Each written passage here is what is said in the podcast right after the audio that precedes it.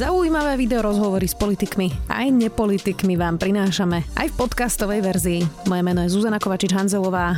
Vítajte pri relácii Rozhovory ZKH v audioverzii. Pracuje na klinike, ktorá je vyhradená iba pre pacientov s COVID-19. Ako vyzerá jednotka intenzívnej starostlivosti na bratislavských kramároch? Ako vyzerá príbeh, priebeh koronavírusu? To už sa spýtam infektológa Petra Sabaku. Vítajte. Dobrý deň.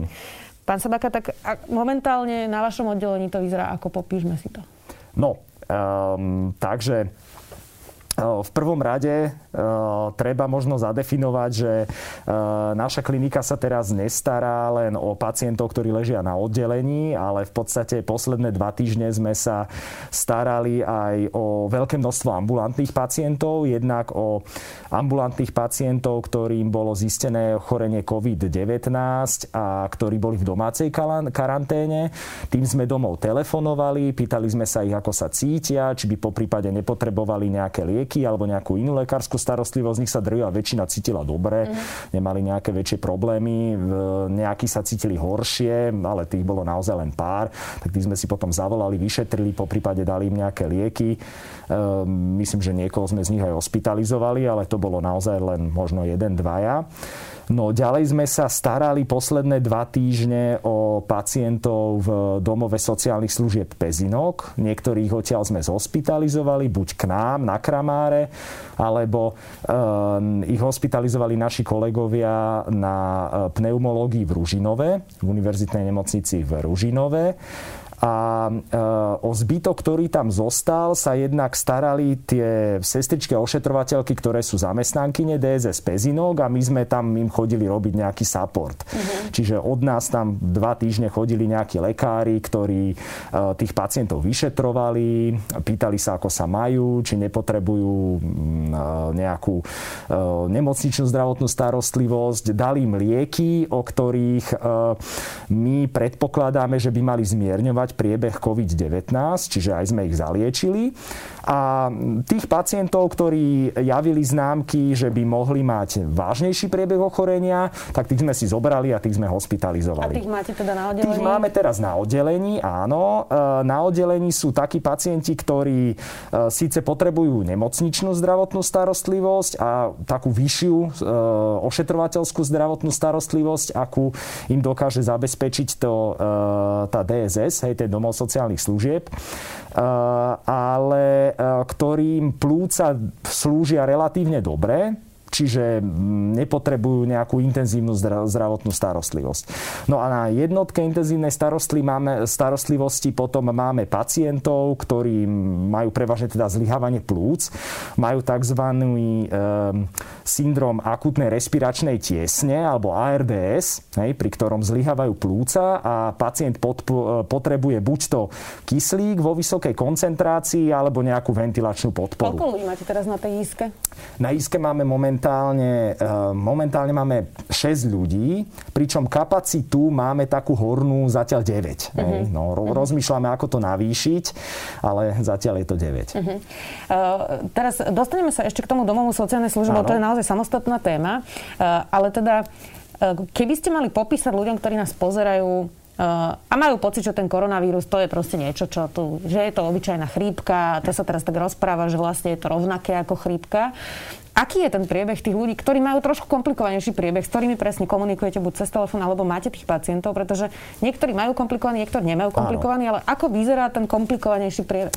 Áno, no um, ono na ochorení COVID-19 je naozaj uh, zvláštne to, že ten priebeh je naozaj mimoriadne variabilný. Uh, zrejme niečo od 20 do 50% možno dokonca aj viac, pacientov, ktorí sú infikovaní COVID-19, nemajú vôbec žiadne príznaky. Teda oni absolútne netušia, že by mohli byť chorí, pretože sa cítia úplne dobre, nemajú teplotu, nemajú kašel, skrátka sú úplne fit. Ehm, ten zbytok má nejaké príznaky a z nich asi 80% má také príznaky, ktoré by sa dali porovnať k nejakej chrípke alebo k výroze. E, môže ich bolieť hrdlo, môžu mať plný nos, môžu sa cítiť unavení, môžu kašľať. E, u niektorých sú tie príznaky ťažšie, že sa cítia naozaj veľmi zle, sú veľmi slabí, nevedia sa cítia úplne, postele, nevedia stať postele, sú úplne nepoužiteľní. A niektorí sú takí, že bez problémov zvládajú bežné činnosti činnosti a e, ako chodili by s tým do práce a nerobím to vôbec žiadne problémy. Zatiaľ ste odpozorovali, že kto má naozaj ten ťažší príbeh? Dá sa povedať, že kto má ťažší priebeh no, a kto nie? Áno. No a potom, toto boli tí pacienti s ľahkým priebehom. Mm-hmm. Potom sú pacienti, ktorí majú ťažší priebeh a to sú tí pacienti, ktorí majú ťažký zápal plúc, u ktorých sa e, rozvinie tento syndrom akutnej respiračnej tiesne alebo ARDS, Acute Respiratory e, Distress Syndrome.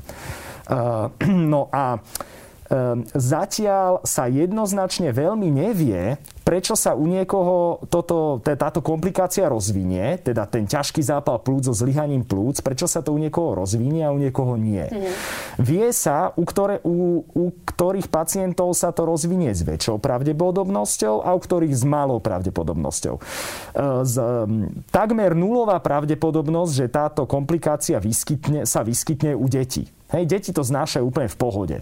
Um, u tínedžerov tí sú tiež úplne v pohode. Tí majú väčšinou asymptomatický priebeh, nemajú žiadne príznaky a e, naozaj len extrémne raritne im môžu zlyhať plúca. Objavili sa v médiách nejaké správy, mm-hmm. že mhm. tomuto ochoreniu žiaľ podľahli aj nejakí tínedžeri alebo mladší ľudia.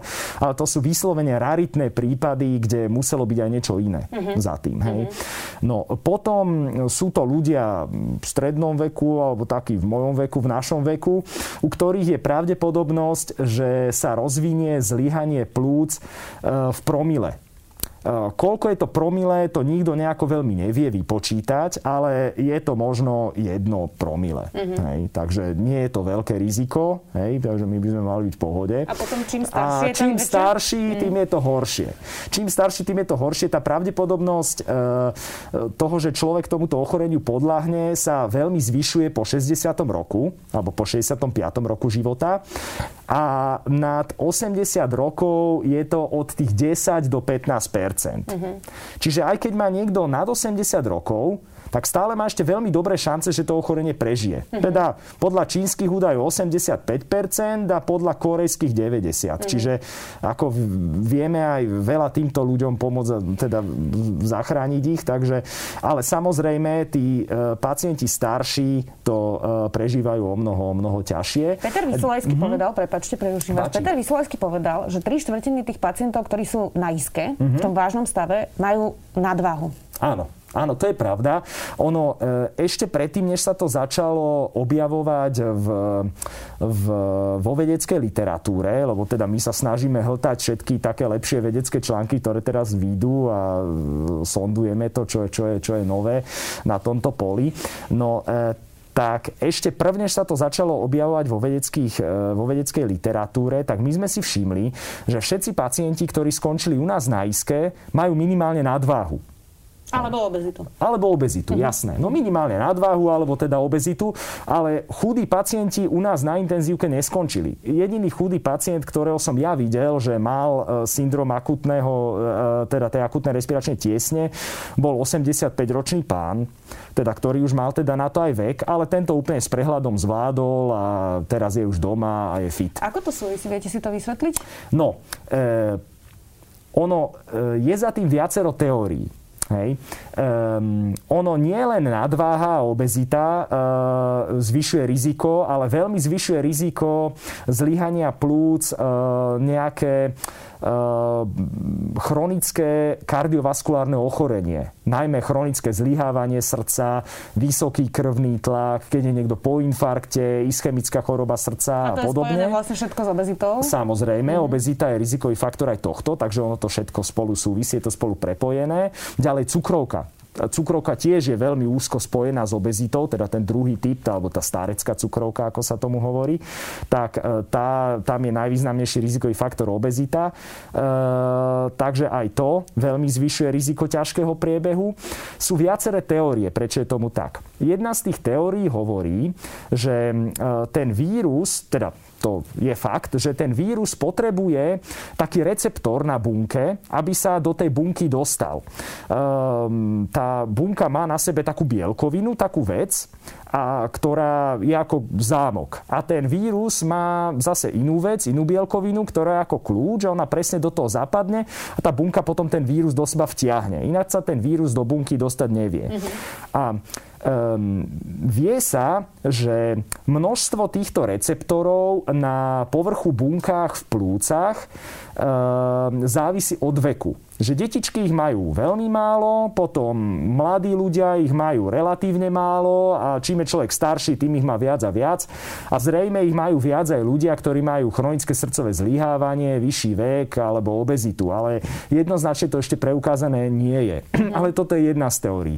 Ďalšia z teórií je zase tá, teda tu o, o tej hovoria anesteziológovia, lebo tí, tí to poznajú, že celkovo pacienti, ktorí majú obezitu alebo nadváhu, že sa aj horšie uspávajú, horšie sa ventilujú, celkovo je um, to, to dýchanie horšie u týchto ľudí. Takže takí, aj keď majú poškodené plúca, tak to znášajú horšie ako mladí ľudia, e, pardon, alebo ľudia, ktorí nemajú obezitu a nemajú nadváhu, majú možno rovnako poškodené plúca, ale udýchajú to s nimi lepšie. Uh-huh, hej? Uh-huh. Takže to je ďalšia teória. A potom samozrejme e, je tu aj teória o tom, že e, mladší, zdraví, viac fit ľudia majú výkonnejší imunitný systém ako tí starší, obézni, ľudia s chronickými chorobami a preto sa oni dokážu s tou, s tou vírusovou infekciou e, lepšie vyrovnať. Ja osobne si myslím, že to bude kombinácia tohoto všetkého. Áno. Poďme teraz k tomu domovu sociálnych služieb e, v Pezinku. To v podstate dosť zásadne zmenilo aj, aj vaše fungovanie v nemocnici. Mm-hmm. Takmer všetci klienti, ak nie všetci, neviem, aké je to, to posledné číslo, sú nakazení, aj, aj personál. Áno. Vy ste teda veľa z nich aj ošetrovali, naozaj ich veľa aj zomrelo. Ako to vlastne prebieha a ako to beriete? To musí byť určite nápor aj na psychiku. No, um, tá situácia s Pezinkom, alebo tento stav, ktorý vznikol v Pezinku, veľmi zamiešal karty u nás na klinike. Lebo de facto, ak by nebolo Pezinka, tak my by sme sa dnes asi nudili.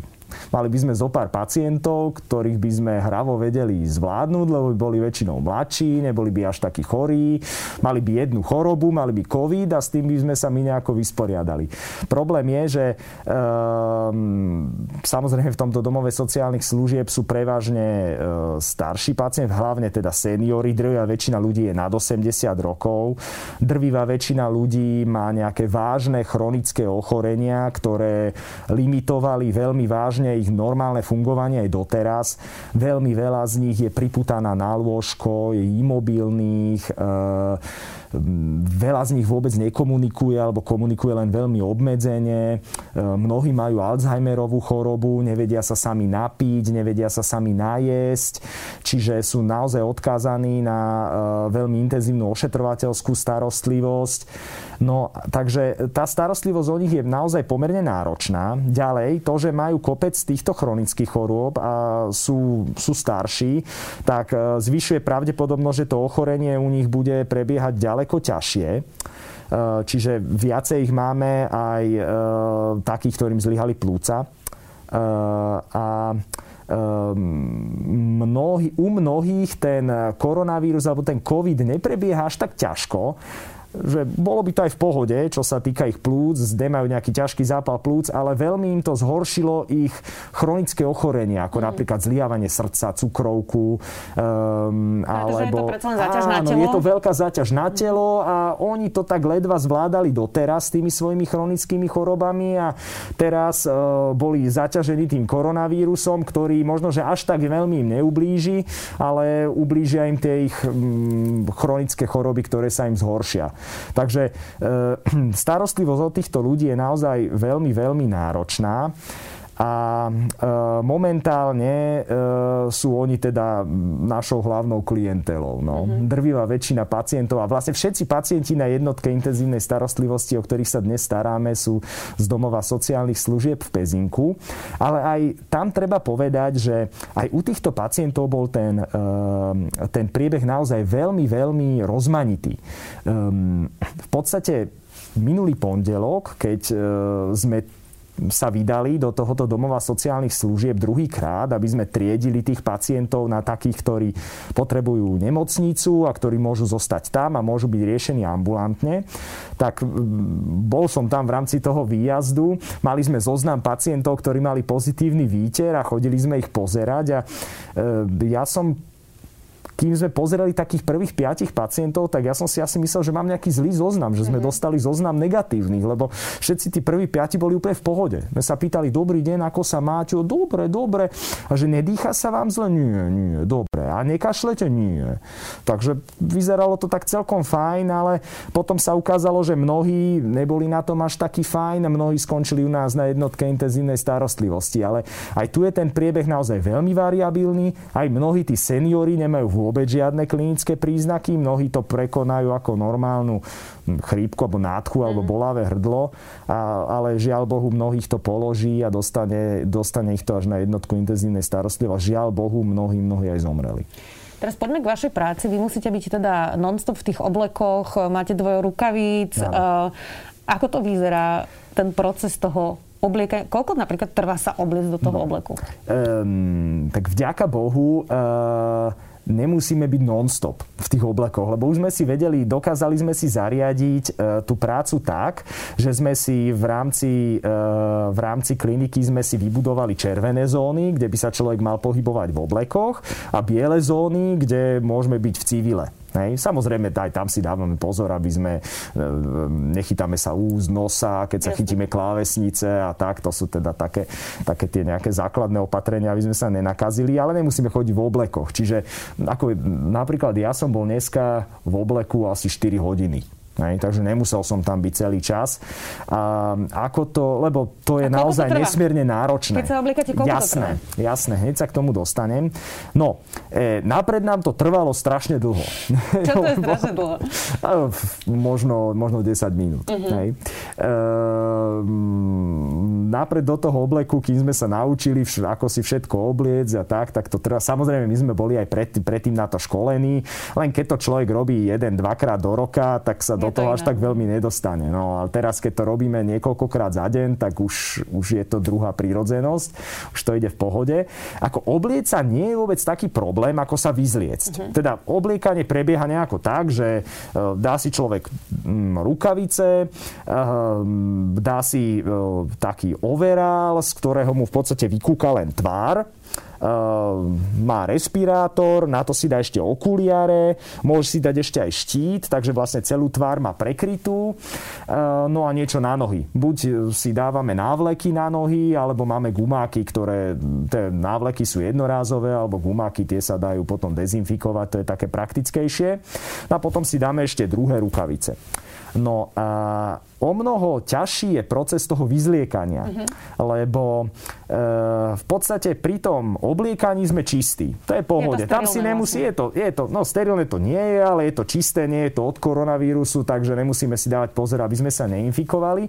Problém je pri tom vyzliekaní, lebo to je všetko, celý povrch nášho teda toho oblečenia vonkajšieho môže byť kontaminovaný koronavírusom. Čiže dôležité je, aby som sa v rámci toho e, vyzliekania dňa, jednak aby som si nekontaminoval tvár, oči, ústa, nos, lebo to by som sa nakazil hneď, teoreticky. E, a potom, aby som si nekontaminoval spodné oblečenie a kožu. Lebo e, potom, keď už by som bol akože domnelo čistý, ale čo ja viem, kontaminoval by som si košelu e, a potom by som si ju chytil, hej, pretrel si oči a mohol by som sa zase nakaziť. Takže preto sa musíme vyzliekať tak, aby sme si nič na sebe nekontaminovali. A to je nesmierne náročné. Ono to vyzerá tak, že napred si dáme dole ešte s tými vonkajšími rukavicami. Ehm, tie, tú, to, čo máme na nohách. Buď tie gumáky, alebo, alebo tie, tie návleky na nohy, lebo tie sú najšpinavšie. Čiže to dáme dole tými najšpinavšími vonkajšími rukavicami. Potom si vydezinfikujeme rukavice. Potom si dáme dole tie vrchné rukavice. Vydezinfikujeme si spodné rukavice. Dáme si dole okuliare, vydezinfikujeme si rukavice. Dáme si dole kapucu, vydezinfikujeme si rukavice. Rozopneme si overál, vydezinfikujeme si rukavice.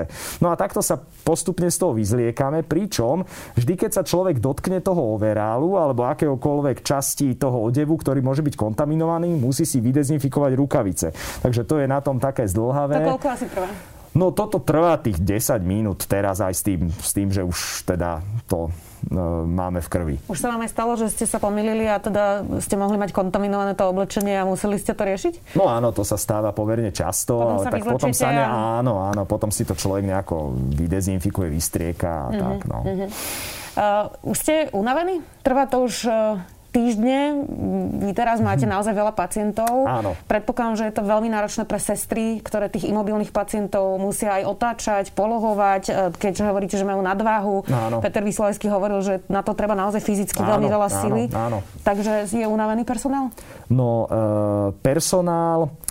E, ja osobne si myslím, že je unavený, lebo je, na nich sú vyvíjane naozaj obrovské nároky ale nedávajú to na sebe poznať. Naozaj sestričky a ošetrovateľia sú úplne fantastickí. Oni proste robia, robia, starajú sa o tých pacientov a, a naozaj nedávajú na sebe poznať, že by boli nejako viacej vyčerpaní mm. alebo že by boli, bol e, na ne vyvíjaný nejaký väčší tlak ako obvykle. Takže zvládajú to naozaj perfektne. E, ja sám e, sú dní, kedy sa cítim unavený, a kedy naozaj e, prídem domov a som naozaj veľmi vyčerpaný, že už takmer nič nedokážem urobiť, ale väčšinou sa cítim akože celkom, celkom pohode. No. Jediné, čo ma trápi, že mám menej času na rodinu a mám menej času na koničky a mm, menej nejakého voľného času. E, že nemám čas na študentov ma napríklad veľmi trápi, lebo mnohí u nás v univerzitnej nemocnici sú aj vysokoškolskí učitelia, pedagógovia.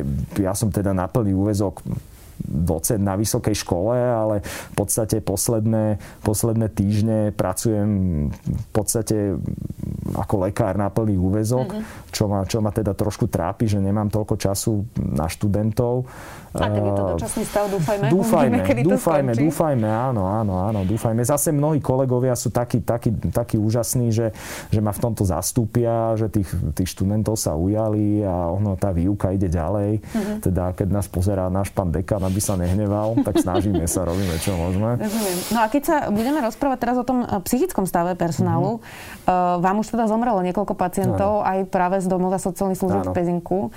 Eh, ono to asi nie je ľahké vo všeobecnosti pre mhm. lekárov a sestry, aj keď samozrejme e, vy už ste nejakým spôsobom zvyknutí, aj keď je to hrozné povedať, že sa zvykne človek proste pozerať na smrť, ale tak to je. E, je toto ťažšie, keď vám zomiera viacej ľudí? Um, áno, samozrejme, že je to ťažké. Ono... ja som predtým pracoval ako internista. A internisti sú predsa len trošku viac zvyknutí na to, že im občas niekto zomrie, pretože internisti sa väčšinou starajú o, o seniorov, ktorí majú kopec, kopec chronických nevyliečiteľných chorôb. Takže tam sa veľmi často stane, že niekto zomrie.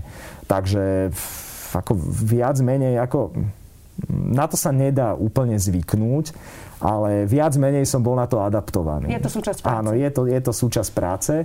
Um, ale e, odkedy teda 3 roky robím na infekčnom, tam nám nezomrel takmer nikto. Lebo tie infekčné choroby sa v poväčšinou dajú, dajú vyliečiť úplne hravo. Hej? Tak, hravo, samozrejme má to svoje špecifika, je to ťažké, ale drvivá väčšina pacientov nám prežila. Naozaj zomrel mm-hmm. nám väčšinou málo kto, e, takže m, mm, už som si od toho aj odvykol. No. Mm-hmm. A teraz, keď nám tí pacienti zomierajú viacej, samozrejme je to, je to ťažšie. Um, druhý aspekt, ktorý to robí ešte ťažším, je to, že um, Infektológovia sú zvyknutí, že majú zbrane, ktorými môžu bojovať s tou infekčnou chorobou.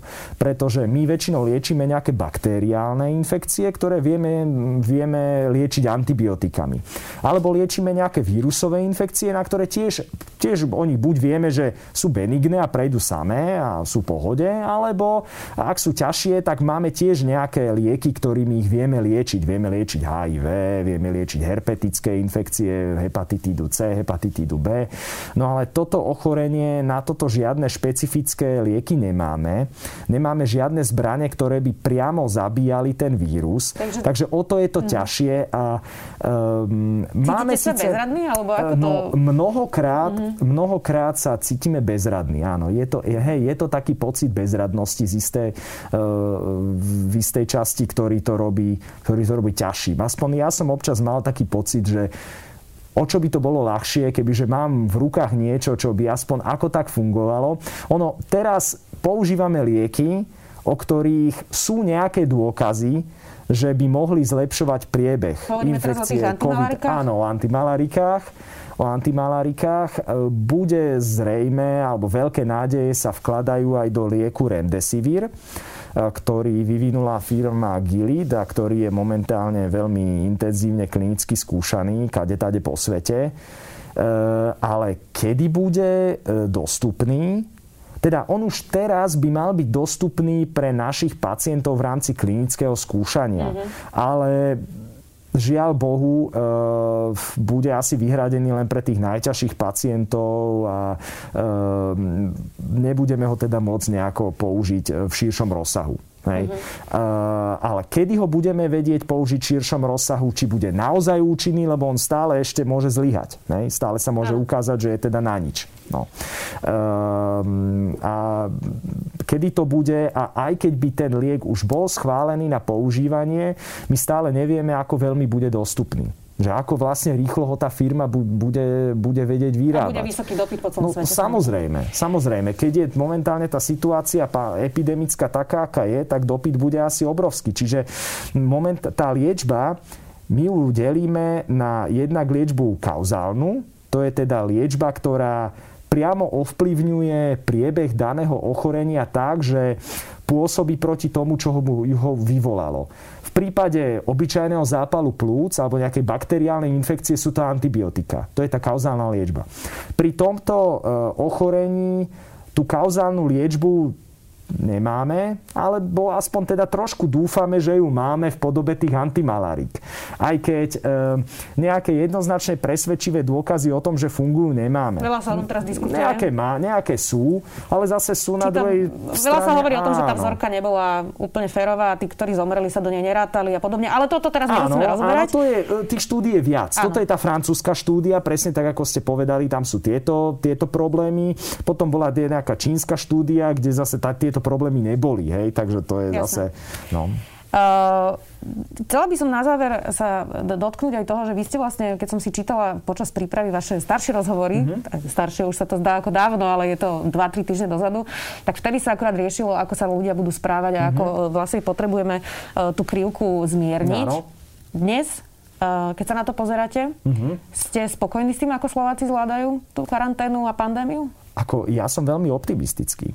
Lebo v podstate, keď si človek pozerá uh, tie, ako pribúdajú tí pacienti uh, denne, Hej, a najmä keď si to rozmení na drobné a zistí, že áno, síce pribudlo 100 pacientov, ale 20 je ich z karantény, e, ďalších 15 je ich z inej karantény, ďalších 10 je ich z domova sociálnych služieb a podobne, tak v podstate zistí, že takých pacientov, ktorí sa nakazili niekde tak na voľno v komunite je veľmi málo. Čiže to komunitné šírenie, také, prepáčte, ja nie som epidemiolog, ja sa neviem vyjadrovať správne, ale také úplne nadivoko, hej, tak to sa nám podarilo eliminovať. Ja si myslím, alebo aspoň potlačiť na e, čo najnižšiu mieru. Takže ja osobne si myslím, že to zvládame zatiaľ celkom fajn. A čo ešte asi budeme do budúcna e, potrebovať a čo by sa ešte dalo vyladiť je, že mali by sa naozaj už keď bude to komunitné šírenie naozaj mali lili linke, tak mali by nabehnúť nejaké epidemiologické týmy a vyhľadávať kontakty tých, tých známych pozitívnych pacientov, testovať ich a kto bude pozitívny alebo kto by bude nejaký blízky kontakt, tak strčiť do karantény. Mm-hmm. A takto vlastne e, epidémiu zvládli Číňania a takto zvládli južní Korejci. A oni nám ukázali, že to ide. Čiže zlikvidovať ten e, vírus bez vakcíny ide. Len to proste naozaj treba, treba, treba veľa, veľa chcieť. Čo by ste teraz odporúčili ľuďom? Uvoľňujú sa už prvé ekonomické opatrenia, naozaj na Bratislave to cítiť, ľudia sú trošku viac v uliciach, e, otvárajú sa postupne aj malé mm-hmm. obchody. Čo by ste odporúčili niekomu, kto nás pozera, čo určite by mal naďalej dodržiavať a čo by nemal brať na ľahkú váhu, lebo trochu vidno už aj, že kamaráti sa začínajú mm-hmm. stretávať, dajú si pivko proste v parku a sú síce nejaký meter mm-hmm. od mhm. seba, ale, ale naozaj sa to deje. Toto by ste neodporúčali? No, to je veľmi ťažká otázka. Ehm, keďže nie som epidemiológ a ani my nejak veľmi zatiaľ nevieme, že ehm, naozaj ehm, aké sú tie rizika prenosu a čo je také najefektívnejšie z hľadiska prenosu, tak k tomuto sa nejak neviem vyjadriť, že či je to v pohode dať si s niekým pívko, kto je 2 metre odo mňa, alebo nie, to neviem. To ale fú, to je veľmi dobrá otázka. Ako ja sa momentálne stretávam len s ľuďmi, ktorí sú buď moji kolegovia a stretávam sa s nimi v práci, alebo sa stretávam s mojou rodinou, ktorom sa stretávam doma. S inými ľuďmi sa momentálne nestretávam, je to ťažké, ale teda, no, mám pocit, že takto by to asi malo byť mm-hmm. zatiaľ. Mm-hmm. Hej. Ale čo by som jednoznačne odporúčal je e, fakt obmedziť tie e, sociálne kontakty na minimum, e, stále nosiť rúšku, stále si umývať ruky, e, najmä keď človek dojde, príde zvonku.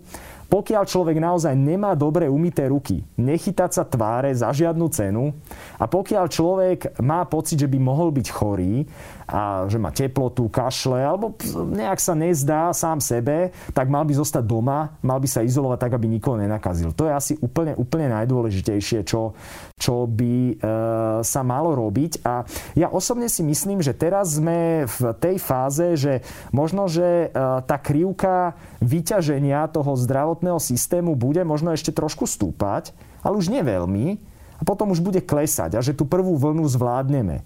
Ono je ale veľmi, veľmi, veľmi dôležité, aby neprišla druhá vlna a aby neprišla ešte väčšia druhá vlna. Hej? Mm. Čiže potom treba vymyslieť, ako to buď, buď sa ten vírus podarí úplne eliminovať, tak ako povedzme v Číne, alebo sa počká do vakcíny, neviem. Ale mali by sme zabrániť tomu ešte, aby, aby teda nastala tá druhá vlna. A ešte možno, že čo sa týka tohoto vyťaženia toho zdravotného systému, e, možno, že e, je totiž to taká vec, čo ešte v médiách nezaznela a čo by možno bolo dobré, aby to zaznelo. Ehm, ono totižto e, z hľadiska vyťaženia toho zdravotného e, systému sa stále hovorí o ventilátoroch.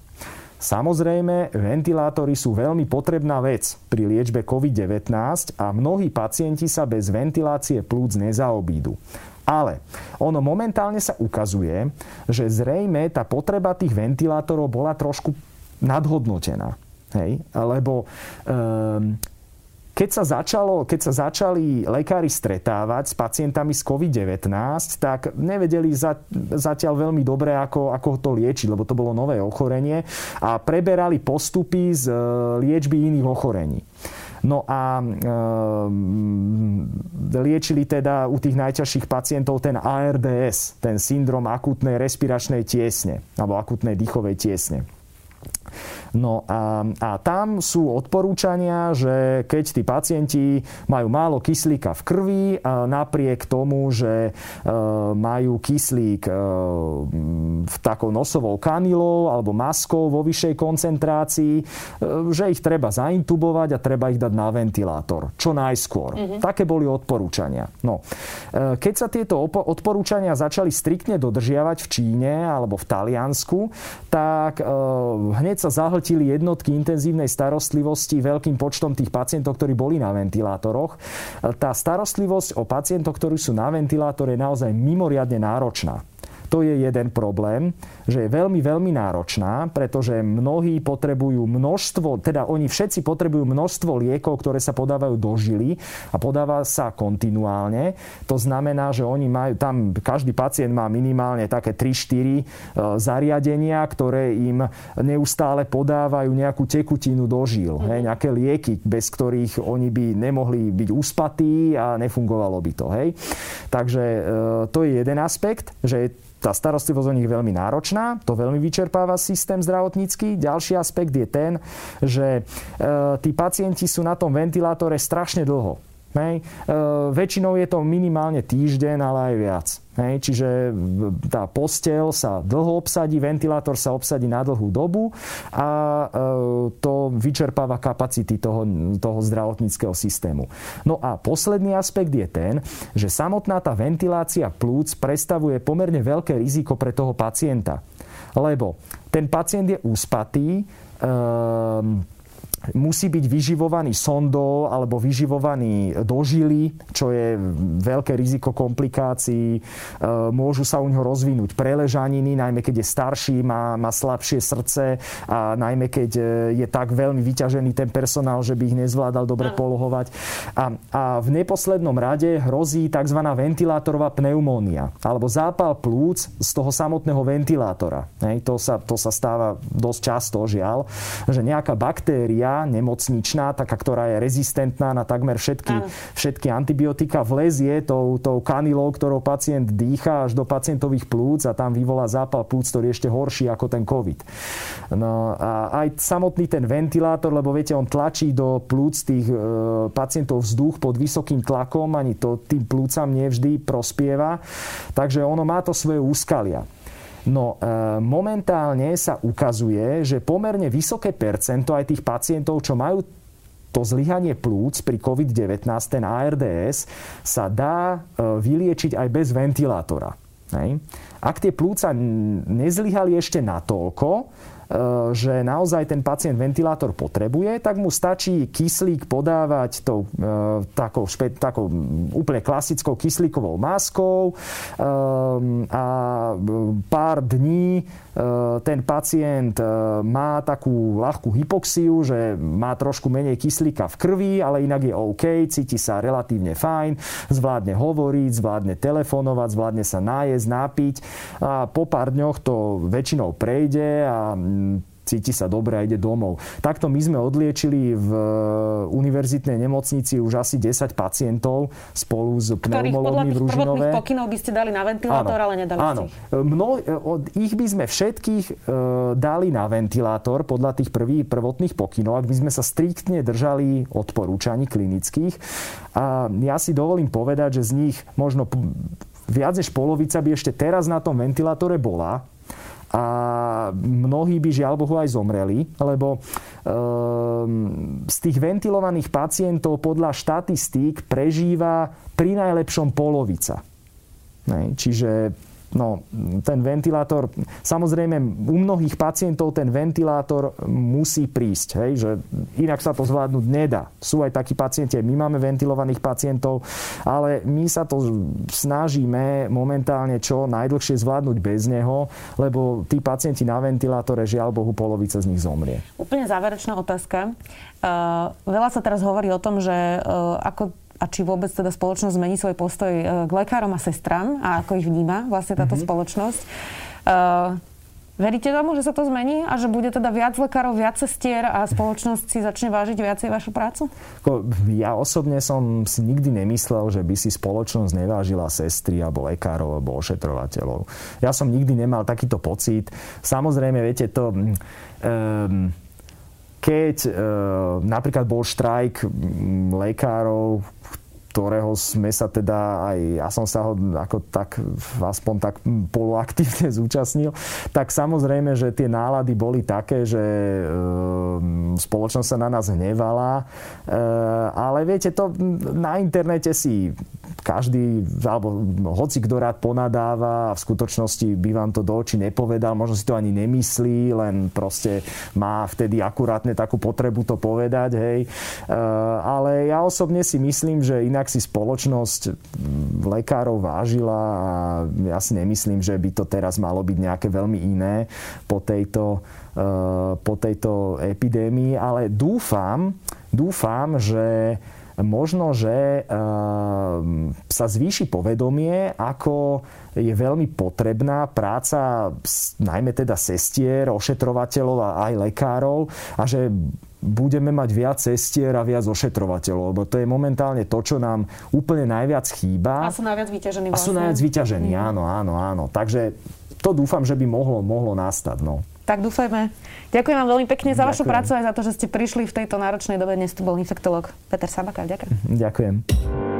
Počúvali ste podcastovú verziu relácie Rozhovory ZKH. Už tradične nás nájdete na streamovacích službách, vo vašich domácich asistentoch, na Sme.sk, v sekcii Sme video a samozrejme aj na našom YouTube kanáli Denníka Sme. Ďakujeme.